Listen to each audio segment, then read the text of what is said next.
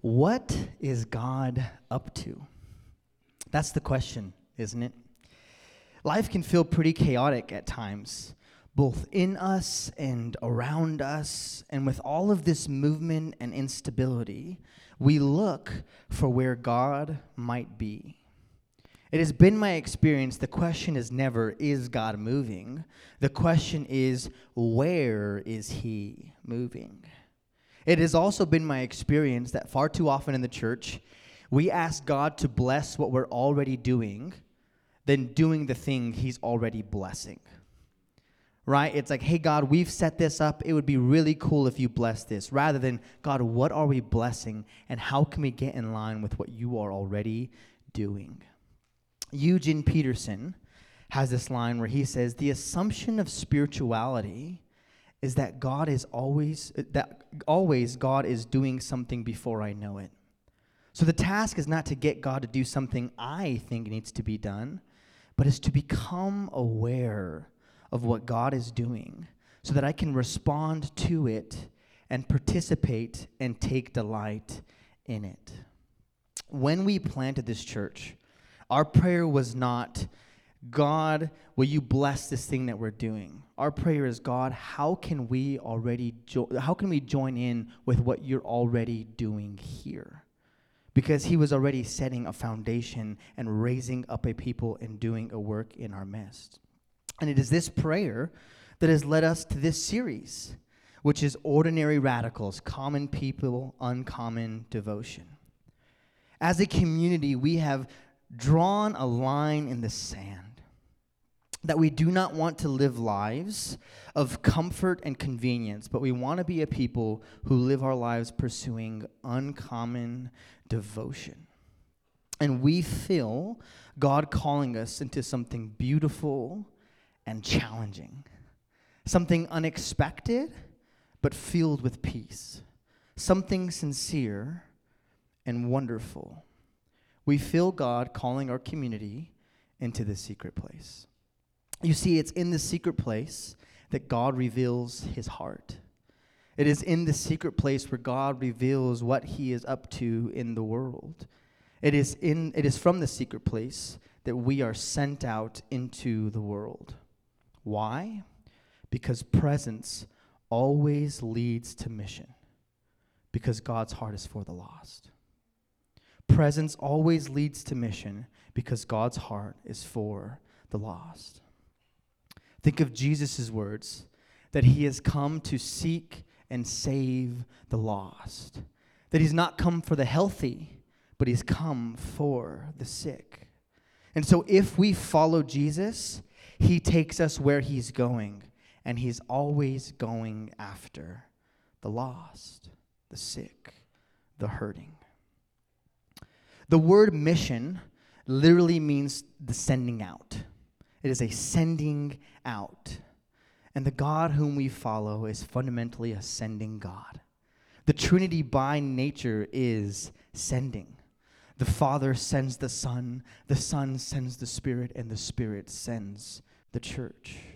Our God is a sending God, and we, brothers and sisters, are a sent people. And so, what is God up to, you ask?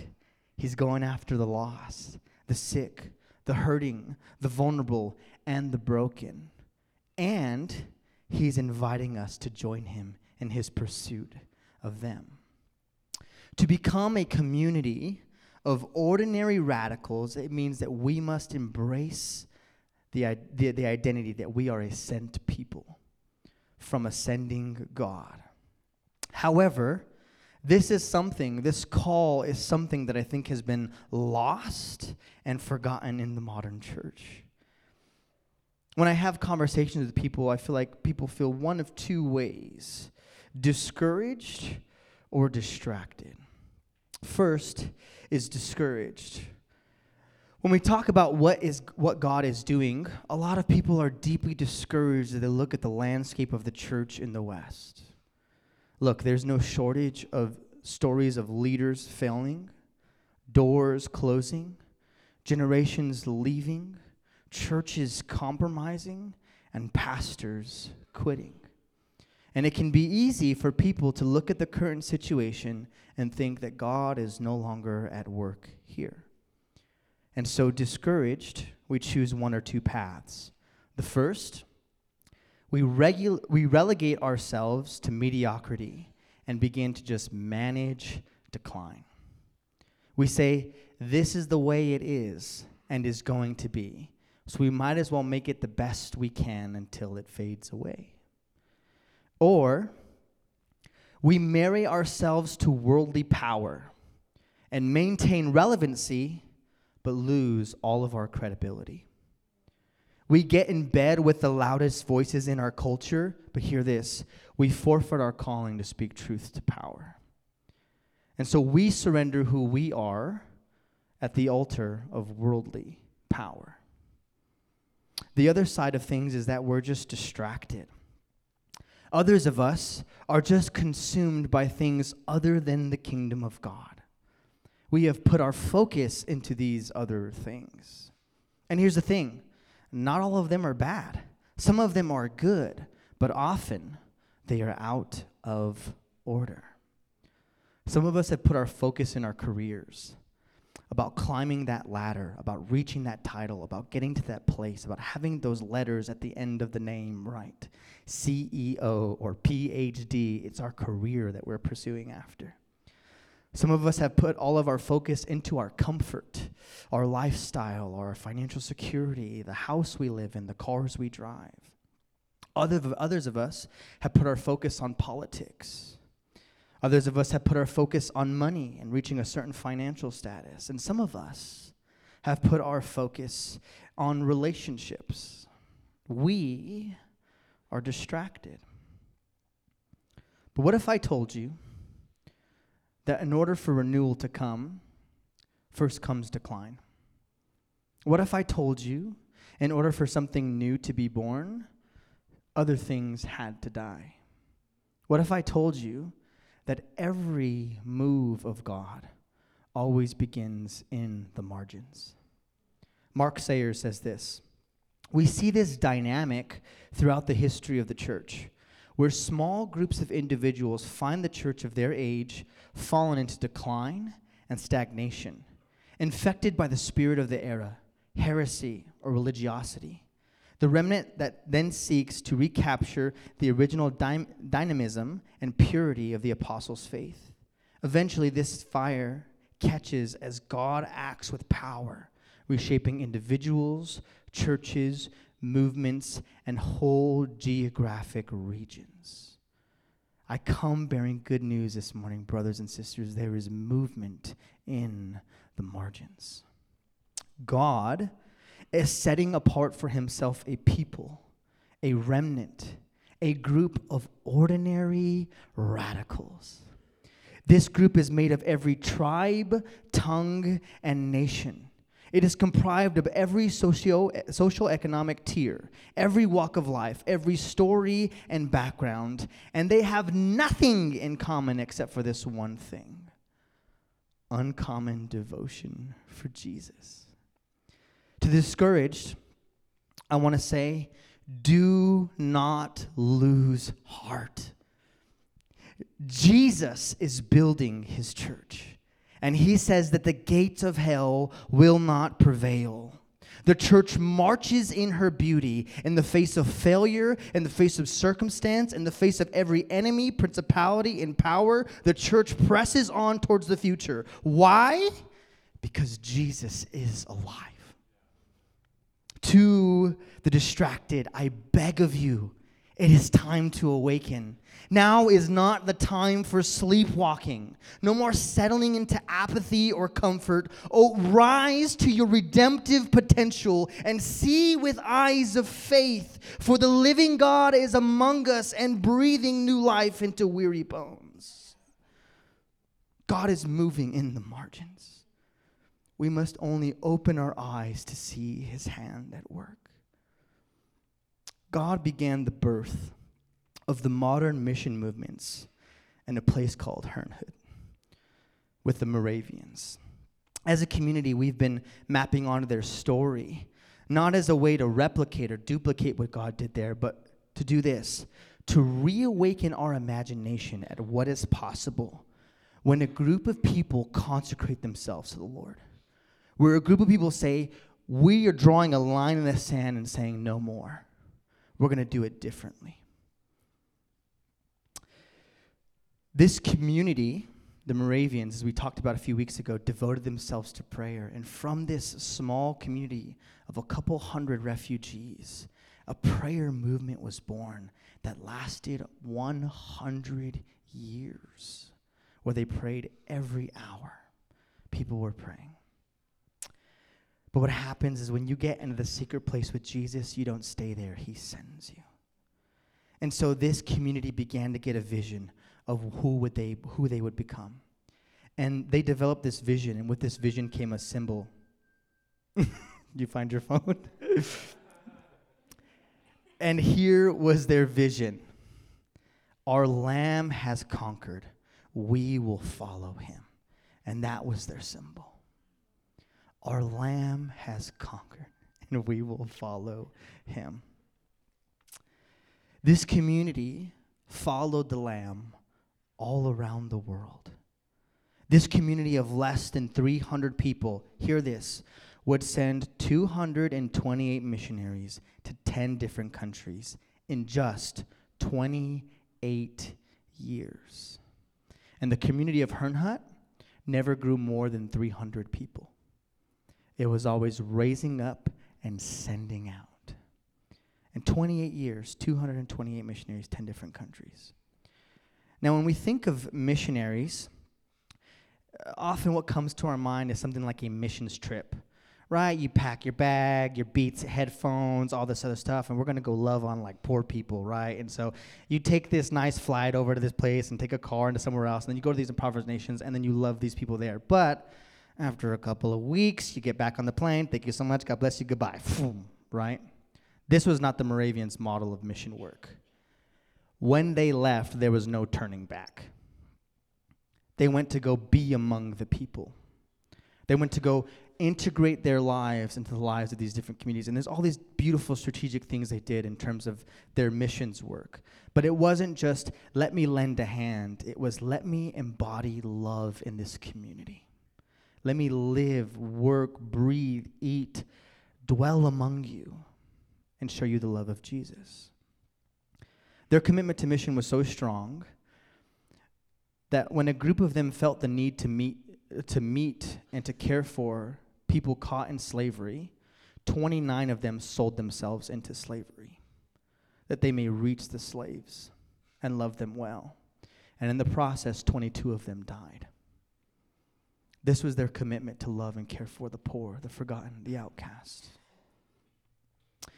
There are stories about how they would build communities and shape these communities around the values of the kingdom. And the kind of stuff they did at that time was unheard of. And it was from this community in the middle of nowhere, Germany, that the modern missions movement was born. A small group of ordinary radicals birthed the great move of God by simply following Jesus where he was going, as Jesus was going towards the lost. Now, before we jump into the text and then into the, the realities of these things, I want to invite you just to close your eyes for a moment. And I want you to bring in mind someone you know who doesn't know Jesus. Maybe it's a family member. Maybe it's a friend. Maybe it's a coworker. I want you to hold them in your mind. See their face. Keep them before your mind for just a few moments. As we move forward, I want to ask you to begin asking the Holy Spirit how He might want you to interact with them this week. Maybe it's an encouraging text. Maybe it's going out for a cup of coffee or lunch. And maybe this week is the week that you share your journey of following Jesus with them. But all I'm inviting you to do right now is just ask. And as we move forward in this conversation, we must remember that mission is about those people in your mind that you see. the ones whom Jesus has set his affections on and is calling unto himself. Alrighty. So, in the time we have remaining, I want to look at this moment in the life of the early church in Acts chapter 3 to kind of serve as a launching point for what a community devoted to mission would look like here in our context. Our text begins in verse 1. It says, One day, Peter and John were going up to the temple at the time of prayer at 3 in the afternoon. Often, when we think about missions, I think the first thing that comes to mind is global missions, right? And evangelism in foreign nations. But I think that that's a reduced vision of missions. I think the larger umbrella of missions is much is, is much broader. It has a far uh, a far wider reach. I would say that for a community to be driven by mission, it means that a community is focused on following Jesus where he is going and joining in the work that he's already doing. Mission is simply partnering with God to bring healing and renewal into all of the earth. And I think mission separates into three separate categories discipleship, vocation, and justice. First, discipleship. First and foremost, God longs to bring men and women from death to life, from slavery to freedom, from enemies of God to children of God. And this happens through sharing the good news about Jesus, teaching them to obey all the things that He's commanded, and baptizing them in the name of the Father, Son, and Holy Spirit.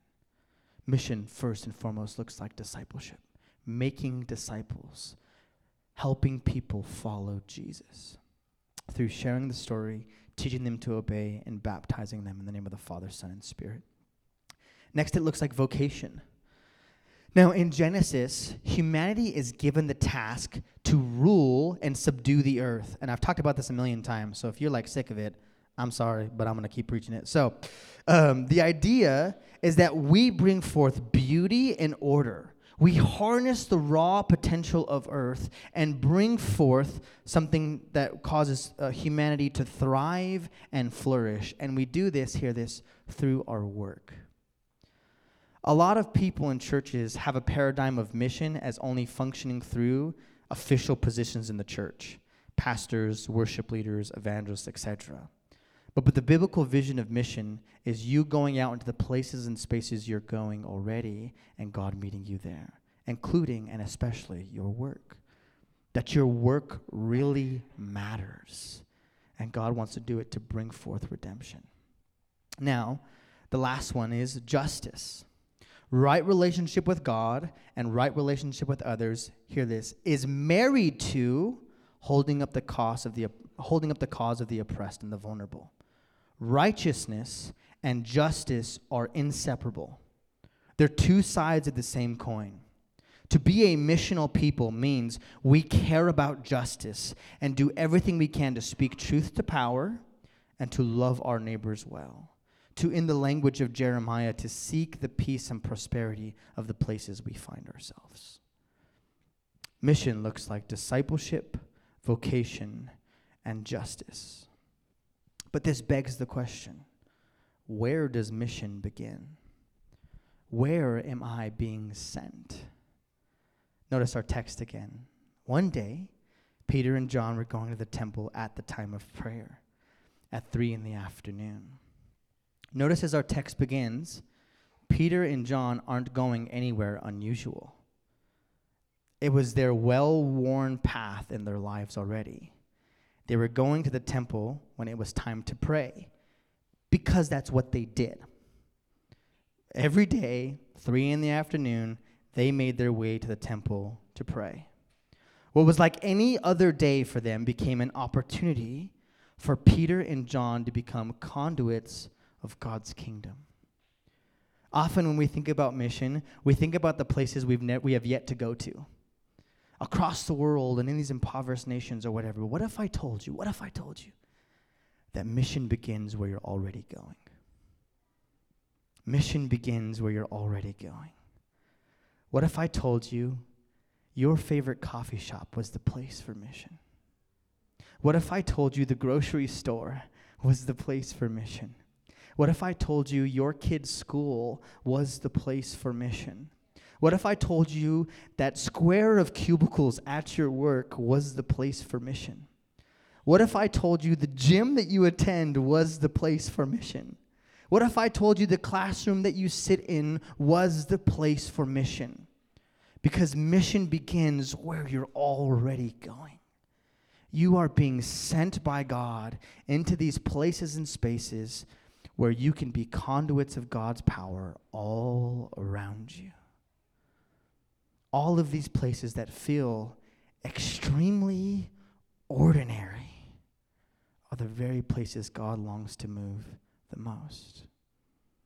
All you must do is ask God how He's already moving and join Him. Now, the next thing I want you to notice is that prayer fuels mission. Here's what I want you to notice prayer fuels mission. What were they doing when they went to the temple? What were they going to do? They were going to what? Pray. It was on the way to pray that the place that the, the pla- that, that place became a place for mission. Tyler Staton says this in Acts 2, the flaming tongues of Pentecost descended while the believers were gathered for what? Morning prayer. In Acts 4, the foundations of the temple shook in response to the church's ordinary prayer gathering. In Acts 10, Peter received a vision that the gospel was not just for Jewish people, but the entire world, and the family of Jesus was going to be expanded to all the nations while praying midday prayers. Prayer fuels mission.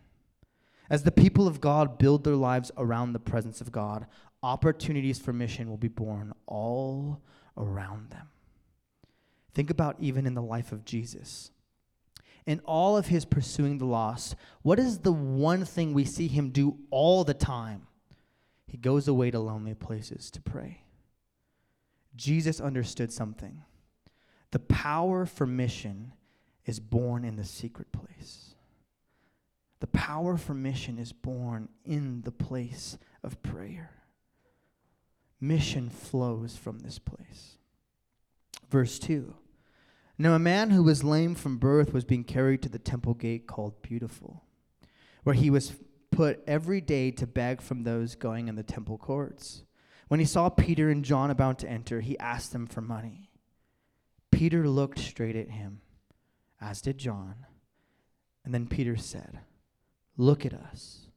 So the man gave him his attention expecting to get something from them.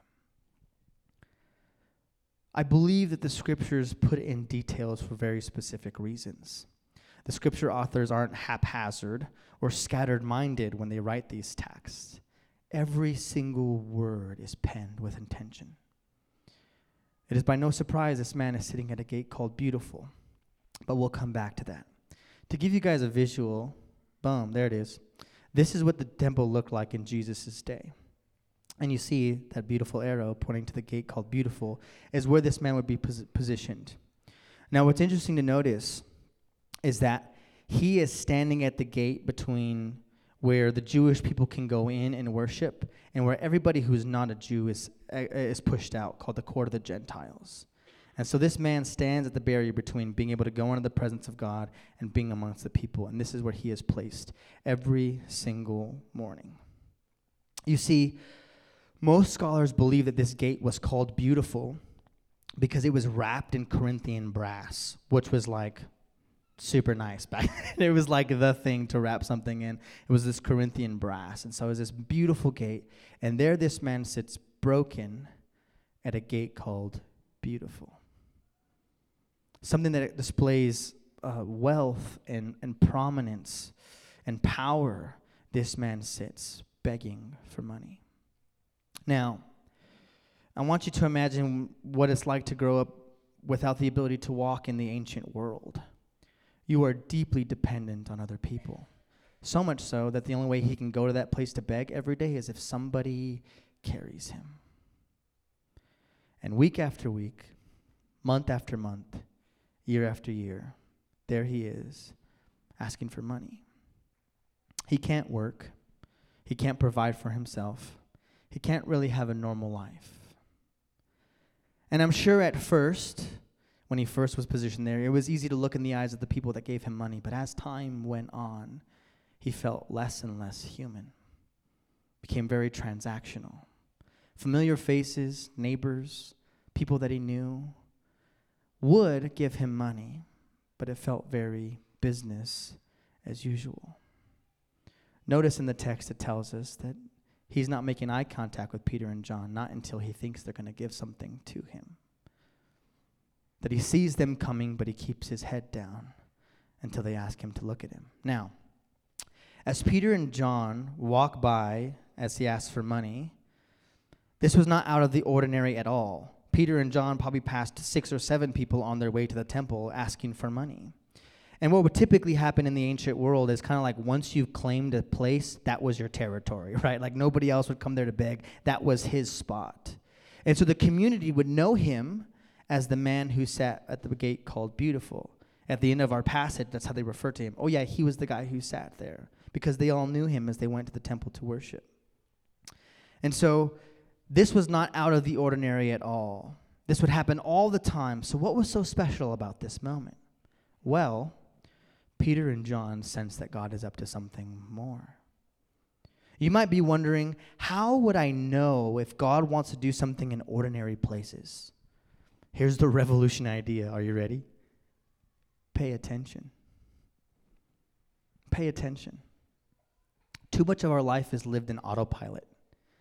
You ever have those moments where you made an entire drive home without even realizing you were driving? First of all, it's terrifying.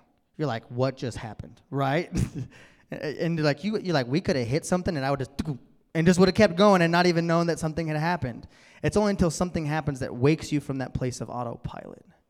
Most of our, most of our life is lived just through our habits, through doing the daily routine, the, the rise and the grind and the whole thing. And I wonder how many opportunities are we missing by just not paying attention, by just going through life business as usual.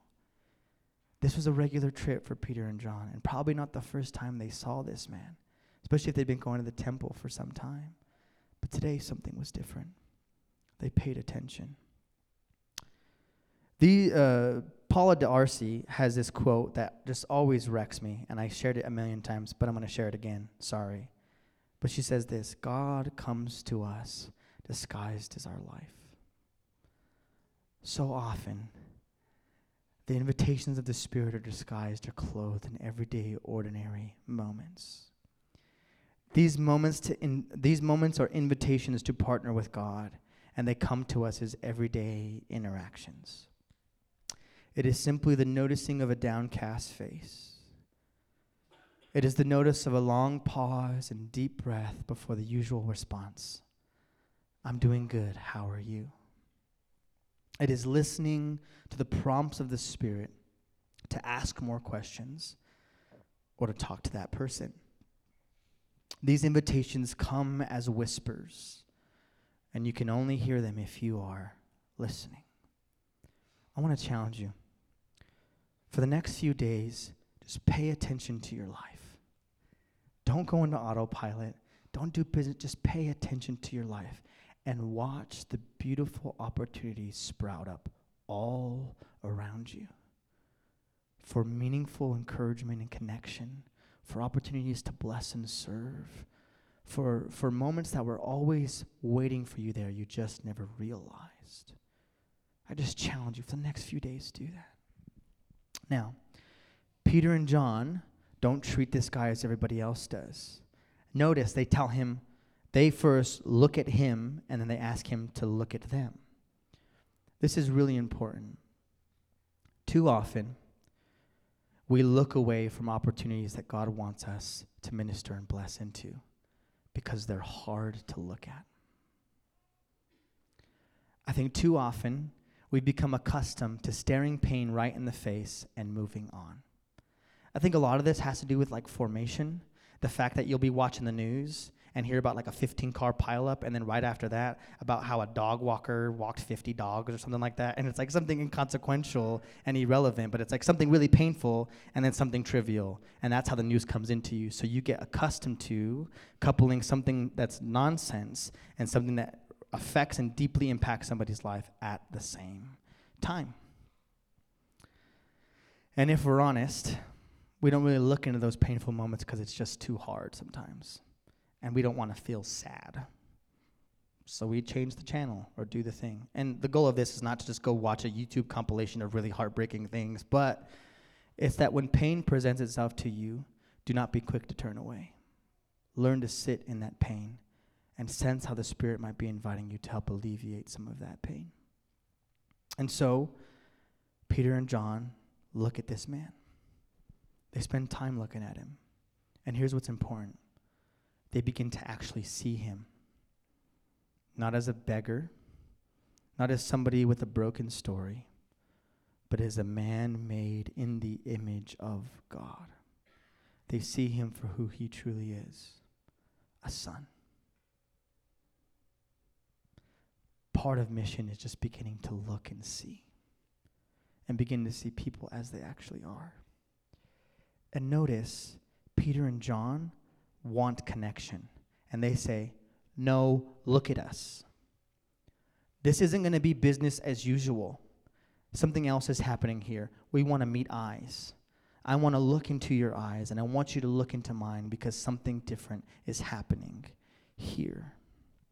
And so they do. When we talk about mission, people can often be referred to like projects, but they are most certainly not people are worthy of love, care, and attention. Remember, the kingdom of God is not about efficiency, it's about waste. It's about love, it's about lavishly pouring out.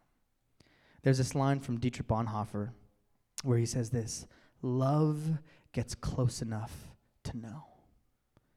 And if we want to be people of love, it means we get close enough to know we get within the proximity of pain and hurting, and we sit there. To be people who embody love and treat other as the imago Dei, it means we get close enough to know their pain, hear their story, and look them in their eyes, to see another, one another as we truly are. Now, to be a person who lives on mission means two things. You have to be open to interruptions and you have to live with intention. You have to be open to interruptions and you have to live with intention. First, interruptions. Being a person of love is inconvenient. If you haven't realized it is, am I right, parents? Am I right, spouses? Being a person of love is inconvenient. It's inconvenient to try to reason with my toddler at, at seven in the morning why his pants are on backwards. It's inconvenient, right?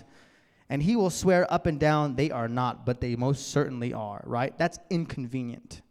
It's inconvenient to make dinner for all that you know, it's inconvenient to do all of these things. It gets into your time, right? It's inconvenient for us to wrestle on the floor and play WWE for a few hours. That's inconvenient. But that's what love looks like. Jesus was always comfortable being stopped for people. If you read through the Gospels, he's always going somewhere else where people stop him. Now, I'm type A. Me and my wife just went on a road trip. I'm like, let's go. Minimal stops. We got snacks. We got food. We're going. You know what I'm saying? It's like we got to get to the place. If you go with me to the airport and you're one of those people that has all these things under your arm and you're not ready for the security check, nah, not having it. You don't get to travel with me anymore after that, right? You got the easy slip on shoes. Everything's already out of your bag. Everything is easily accessible. You're not messing with all these appendages and things hanging off you. No, we're going right? Efficiency. That's how we get through TSA. This is not the way that love works. Love is inconvenient, and it often looks like interruptions. And so, all the time that Jesus is on the journey, people are interrupting him. And love always looks like stopping and connecting with those people. Now, there's the other side of this coin. What I don't want you to think is that, like, you will never be able to then live any sort of life if you're always stopping at interruptions. So the other side of the coin is a life of intention. Jesus was comfortable letting people down. And you have to know that. There are all sorts of stories in the scriptures where there's still a crowd and Jesus says, All right, I'm done for the night. See you later. And, uh, Jesus, wait, wait, you know, I was number 562. Could you please? No, I'm leaving. See you later. And that sounds like, oh, how could he? He's the Lord, right? How could he leave all these people? Because Jesus also had a bandwidth, he was also human. And Jesus knew for him to do the things the Father has called him to do, it means he had to also learn how to say no. It means he was, he was more than willing to stop for the things to say yes to, but he also had the strength to know to say, learn to say no. There are those of you in here right now who have been helping people at your own detriment.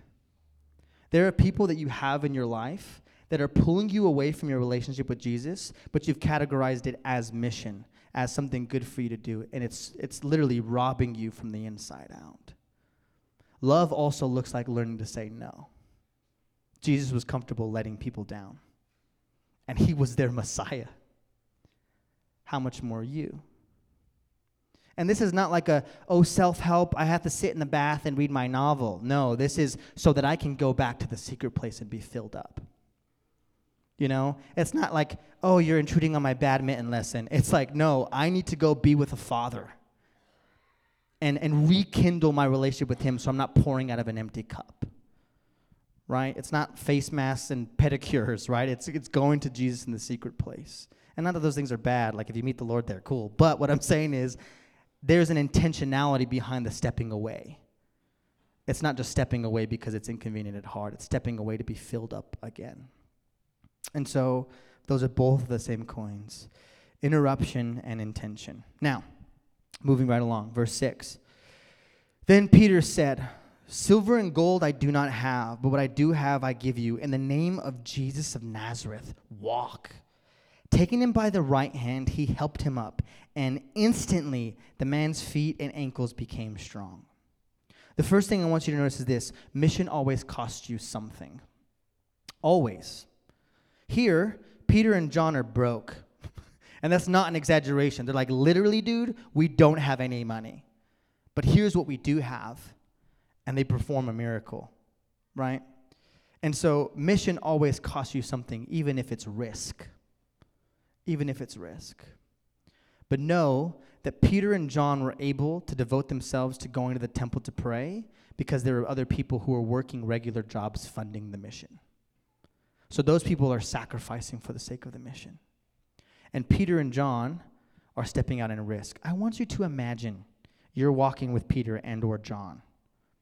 And there's a person in a wheelchair sitting by the door of the church and they're like, dude, I don't have any change, but get up and walk. You'd be like, right? It's like, I'm not with this dude, you know? He's up on his own thing. I'm so sorry. Imagine the kind of risk and faith that it took to proclaim something like that. What if they were wrong? What if they helped him up and he didn't get up? Right? Those are the questions that run through my mind as a very pragmatic person.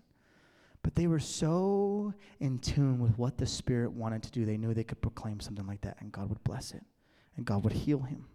And it would happen just like that. It always, mission always costs us something. Sometimes it's our generosity, and sometimes it's risk. But here's the other thing I want you to notice that wherever the people of God are being sent out, power follows.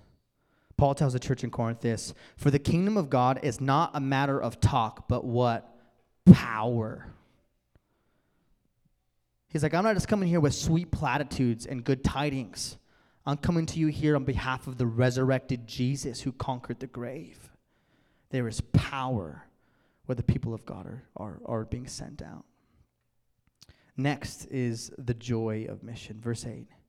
He jumped to his feet and began to walk. And then people went into the temple courts, or then he went into the temple courts, walking and jumping and praising God. So this man is healed. The first thing I want to say is this notice this gate called beautiful became prophetic because the very place this man sat broken is now the place that he's dancing. What was once broken became beautiful. And there he stood dancing before the Lord. This last weekend, Celeste and I were away at a retreat, and uh, as a group of pastors, we came together and we just wrote down things that were really hard for us to go through in this last year. And we put them up all on a wall on post it notes. And then, a couple of days later, after getting some much needed rest, riding some horses and sharing a life with other people. We line dance. Now, you know, your boys got some moves, but that was the real deal. I needed a cup of water and an inhaler after that bad boy. We were getting it, you know. And and one of the one of the pastors prophetically spoke. He says, "The very place that we marked our pain is the very place that we're dancing. We're dancing before our pain." This became this man's story. Wherever the mission of God is, it always looks like joy. It always looks like joy, because that's the fruit of the kingdom. The fruit of the kingdom is dancing with tears in your eyes. Because somehow, in the midst of the worst possible situations, you have joy. Isn't that what Paul says? Peace beyond understanding. To always have joy. How is that possible? That's what the kingdom is like. It's like dancing before our pain. And the same place this man stood without the courage to look people in the eye, he has the courage to become undignified and dance before these strangers. And the same gate that represented the barrier that he could not cross is now the dance floor in which he is he's overjoyed. This is what the kingdom is like. And mission always looks like joy. Notice what happens next. When all the people saw him walking and praising God, they recognized him as the man who used to sit begging at the temple gate called Beautiful. And they were filled with wonder and amazement of what had happened to him. You want to know when you're in a genuine move of God? The name on everybody's lips is Jesus. Notice they're not Peter and John, they healed this dude. I said, Look at what God did. The guy we knew who used to sit at the temple is now dancing in the gates. You know when you're in a genuine move of God, when the name on everybody's lips is Jesus. Did you see what he did? Do you see what he's doing? And that it's so much bigger than any personality or any gifting or any particular expression. It looks like the kingdom coming. Isn't this what Jesus says? That they will see your good deeds and do what? Glorify your Father in heaven. Not say, look at their good deeds, but look at how good He is. This is the fruit of mission, is that the name of Jesus is on everybody's lips.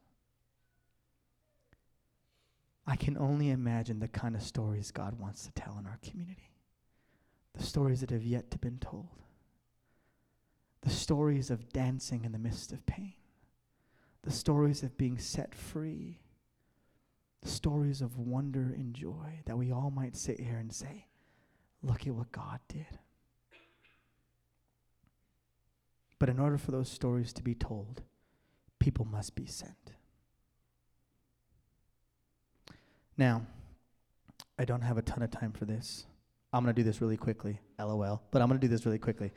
So, how do we become a missional community? You ready? We're going to go fast here. First, we must confront the idols of our context. In all the places that the apostles go, they always confront the idols. What are the idols of the place that we live? Often, the things that you're the most afraid to let go of. When I think about our community and our context, I think our comfort is really high on that list. And what I'm not saying here is like, let's go sell your houses and I'll go live in the bosque. But what I am saying is this Far too often, most of our decisions are made on whether or not it would feel good for us rather than is this what the Spirit is calling us to do? That's a place where we need to talk about and confront.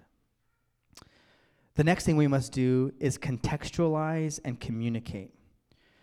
One of the things I think we fail to do is learn how to share the story of Jesus accurately and beautifully and from a place that's personal and not that's like the Romans road, right? Did you know that if you died today, right? Poof, doors getting shut. No thanks, right? We have to learn to contextualize our message and learn how to share it in ways that are appropriate. Next, we have to embrace our identity as ordinary missionaries. That we're just people going into our workplaces and the places and spaces that we love, not with a sign or a megaphone. I don't expect you to stand in your parking lot of your work tomorrow morning. Good morning, everybody. Just wanted to say, did you know that Jesus is the Lord? But for you to be sensitive to the promptings and invitations of the Spirit to meet needs, to share blessings, to offer words of encouragement, and when the Spirit prompts, share the story of Jesus unapologetically. Next is for us to become a counterculture. Let's be real honest. Why would anybody in the world want to be a part of the church?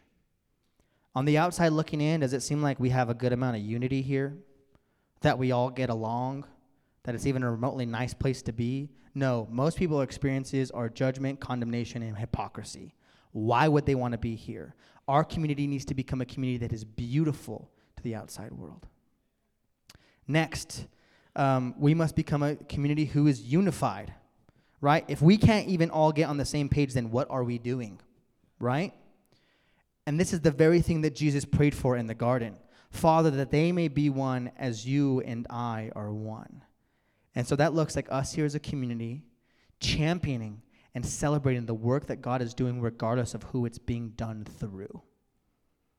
Celebrating those successes, lifting up the arms of brothers and sisters, working together as a team partners for the gospel. Now, that part's over, sorry. Um, we'll have some more stuff on that too. But in the time closing, I want to invite Brittany up, our Director of Mission and Justice, and we're going to share a little bit about the future. So, big hand for Britt. So, before we get started, I just want to honor this woman. She does so much that nobody in this church sees. She, she has, in the last year that we brought her on as a director of mission and justice, has committed herself to extending this arm of our church out to the community, and it has been beautiful. We had a meeting a few weeks ago where she had shared all the initiatives we had done this last year, some of them known to you, some of them unknown to you, and I was baffled. I was like, oh, yeah, we did all of that. She's like, yeah, we did all that, right? Because she was the one doing it all. And so, yes, the Bible says, show honor where honor is due, and she's worthy of that effort. Now, we want to talk a little bit about what mission's going to look like in our church in the upcoming year. And so, next slide. Dope. I'm going to talk a little bit about this. This is kind of the framework that we have for mission here at our church, and I'm going to go really fast. I'm sorry, but we're going to move along. So, at the sacred core is this community. The teachings of the scriptures are clear that as followers of Jesus, we need to care for this family. Notice what it says in Acts is that the community gave so generously that there was no need among them. That every single person who belonged to that community was taken care for. This is our first priority, as loving the people well in this room that we have here in our family. And so um, that's going to look expressed in our community groups, like our missions night, first and foremost, caring for the people in our, our, our community group. If you are not in a community group, the upcoming season will be um, in January. That is where the church happens. This is awesome. We love this. Sunday gatherings are really, really important. If they weren't, we wouldn't do them. But equally as important is the community groups that we belong to. And this is where needs can get met. Um, and I could let you talk about the other spheres of influence. But so our community first. Then the next circle is that of neighbors. So, yes, your actual literal neighbors who live next door to you, but also the people you just rub shoulders against. Your barista, your barber, your friends, your family, those people who are just in your circle. This is the next branch of people that we want to love and reach out to. The next circle that is that of serving. So we have all sorts of different initiatives that we run here at the church that we want to invite you to partner with us in um, as we do all sorts of different things. We have this food drive coming up this month, um, the trunk or treat that we did last month, and the like 23 other things we did over the last year. Um, all beautiful ways for you to serve and partake in that. And then the last is our partners. And so we have our, our group of partners who we partner with um, who are Valencia Shelter Services, El Ranchito de los Niños, H2 Academic Solutions, and I'm forgetting the third, or the last one. El Ranchito. Oh, Elijah Family Ministries. I'm all, hey, that's your job. I'm just kidding. All right, so I'll let Britt talk about the rest.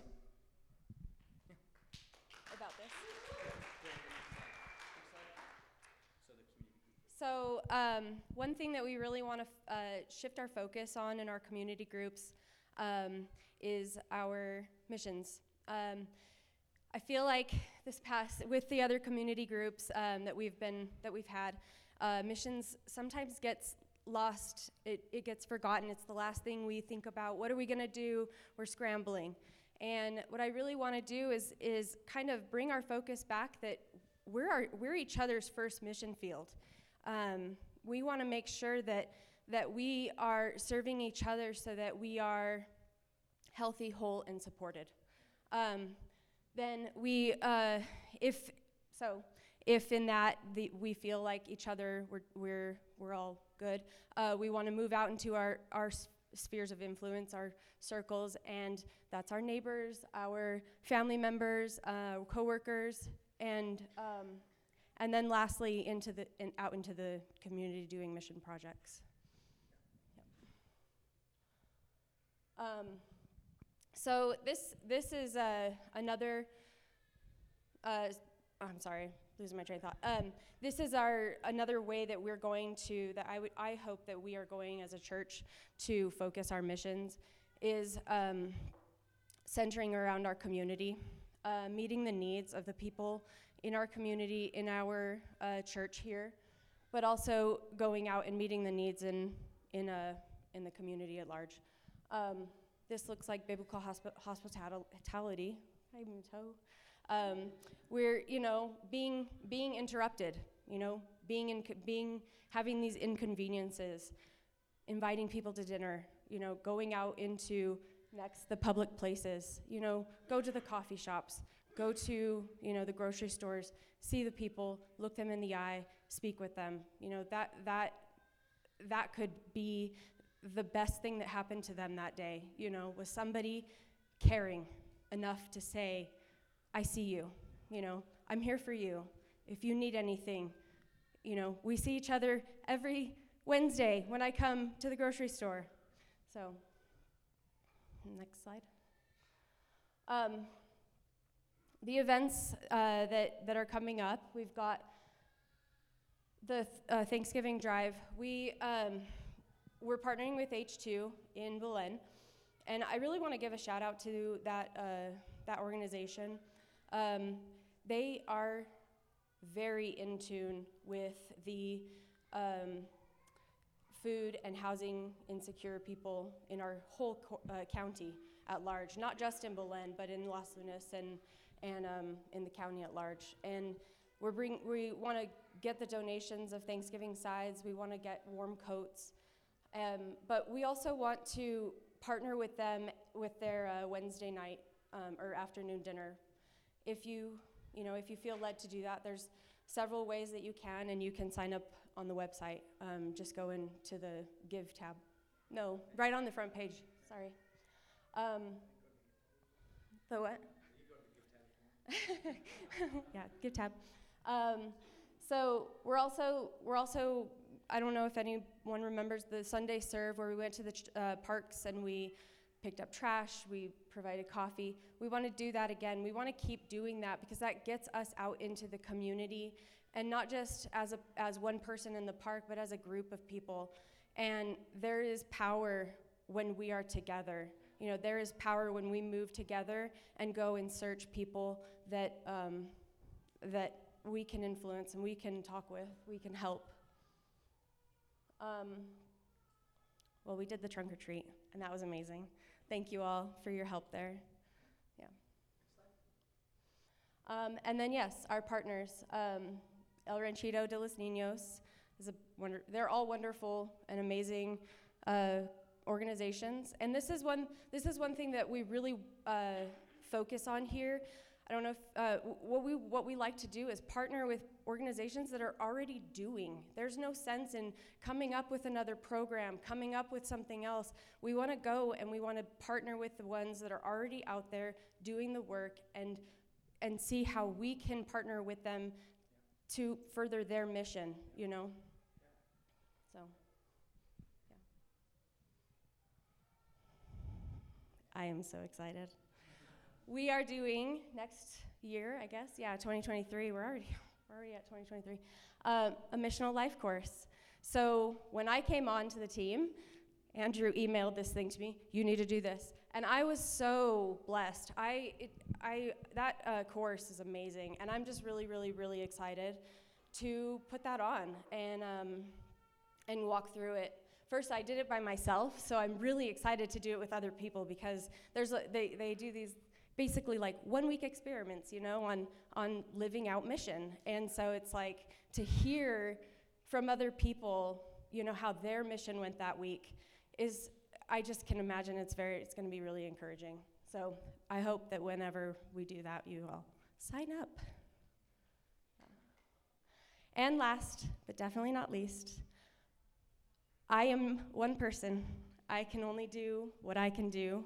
Um, and I thank all of you for every time I've asked for you all to partner with me um, in what Jesus is doing for our community. But I am I'm reaching out. I'm asking that uh, that other people join with me on this team. Um, a team is not made of one person, and so I can't do it alone. And I, yeah, I just, I never want you all to feel like you're unqualified because we're all unqualified, and we do this through Jesus' love. So, if you want to partner in the team with, with me on this team, uh, head to the what's the name of the tab? The serve tab. and I'm and missions is on there, so please please sign up. Yeah. Big hand for Britt.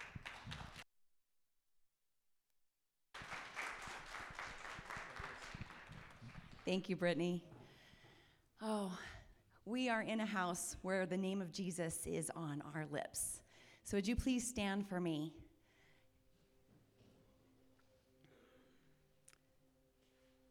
For a moment, let's just settle back in. There was a lot happening at the end, there was a lot of good stuff happening. And I'm glad the baby's been comforted.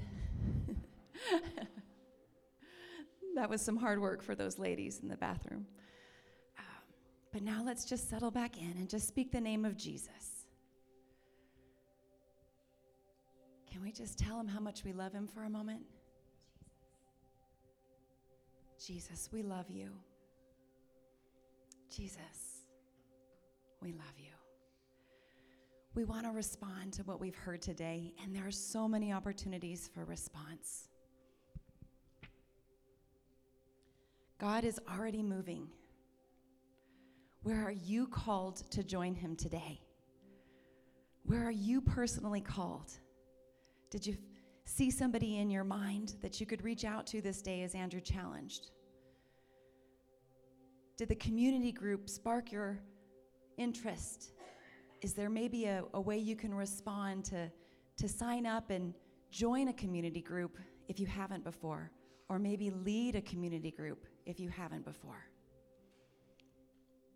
There are so many ways that we were given to respond today. What is moving in your heart?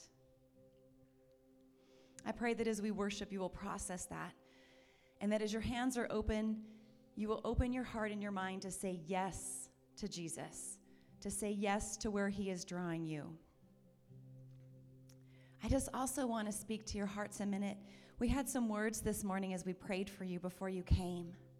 And I wonder if maybe all these mission things are, are great, but you need to be healthy, whole, and supported.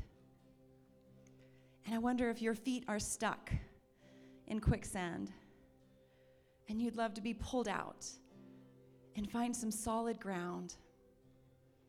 And if that's you today, we'd love to pray with you.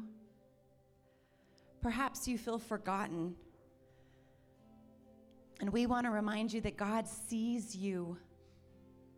You are seen and loved. And the final vision that we were given was of a cliff on an edge looking down, and it's scary. And you're afraid you might fall. But God wants to flip that vision and see where you have come from, see where He's brought you from. So, as we quiet our hearts and think about all those wonderful places to join and serve, or we think about the needs in our own hearts, or perhaps the needs of the person next to us, would you respond? Would you respond where maybe you're led to pray for the person standing right next to you? If you don't have anyone around to pray and you would like to get prayed for, we would love to pray with you. You could just step out of the aisle or come up here. But we encourage you to not be afraid to say yes to what God is drawing you to say yes to this morning.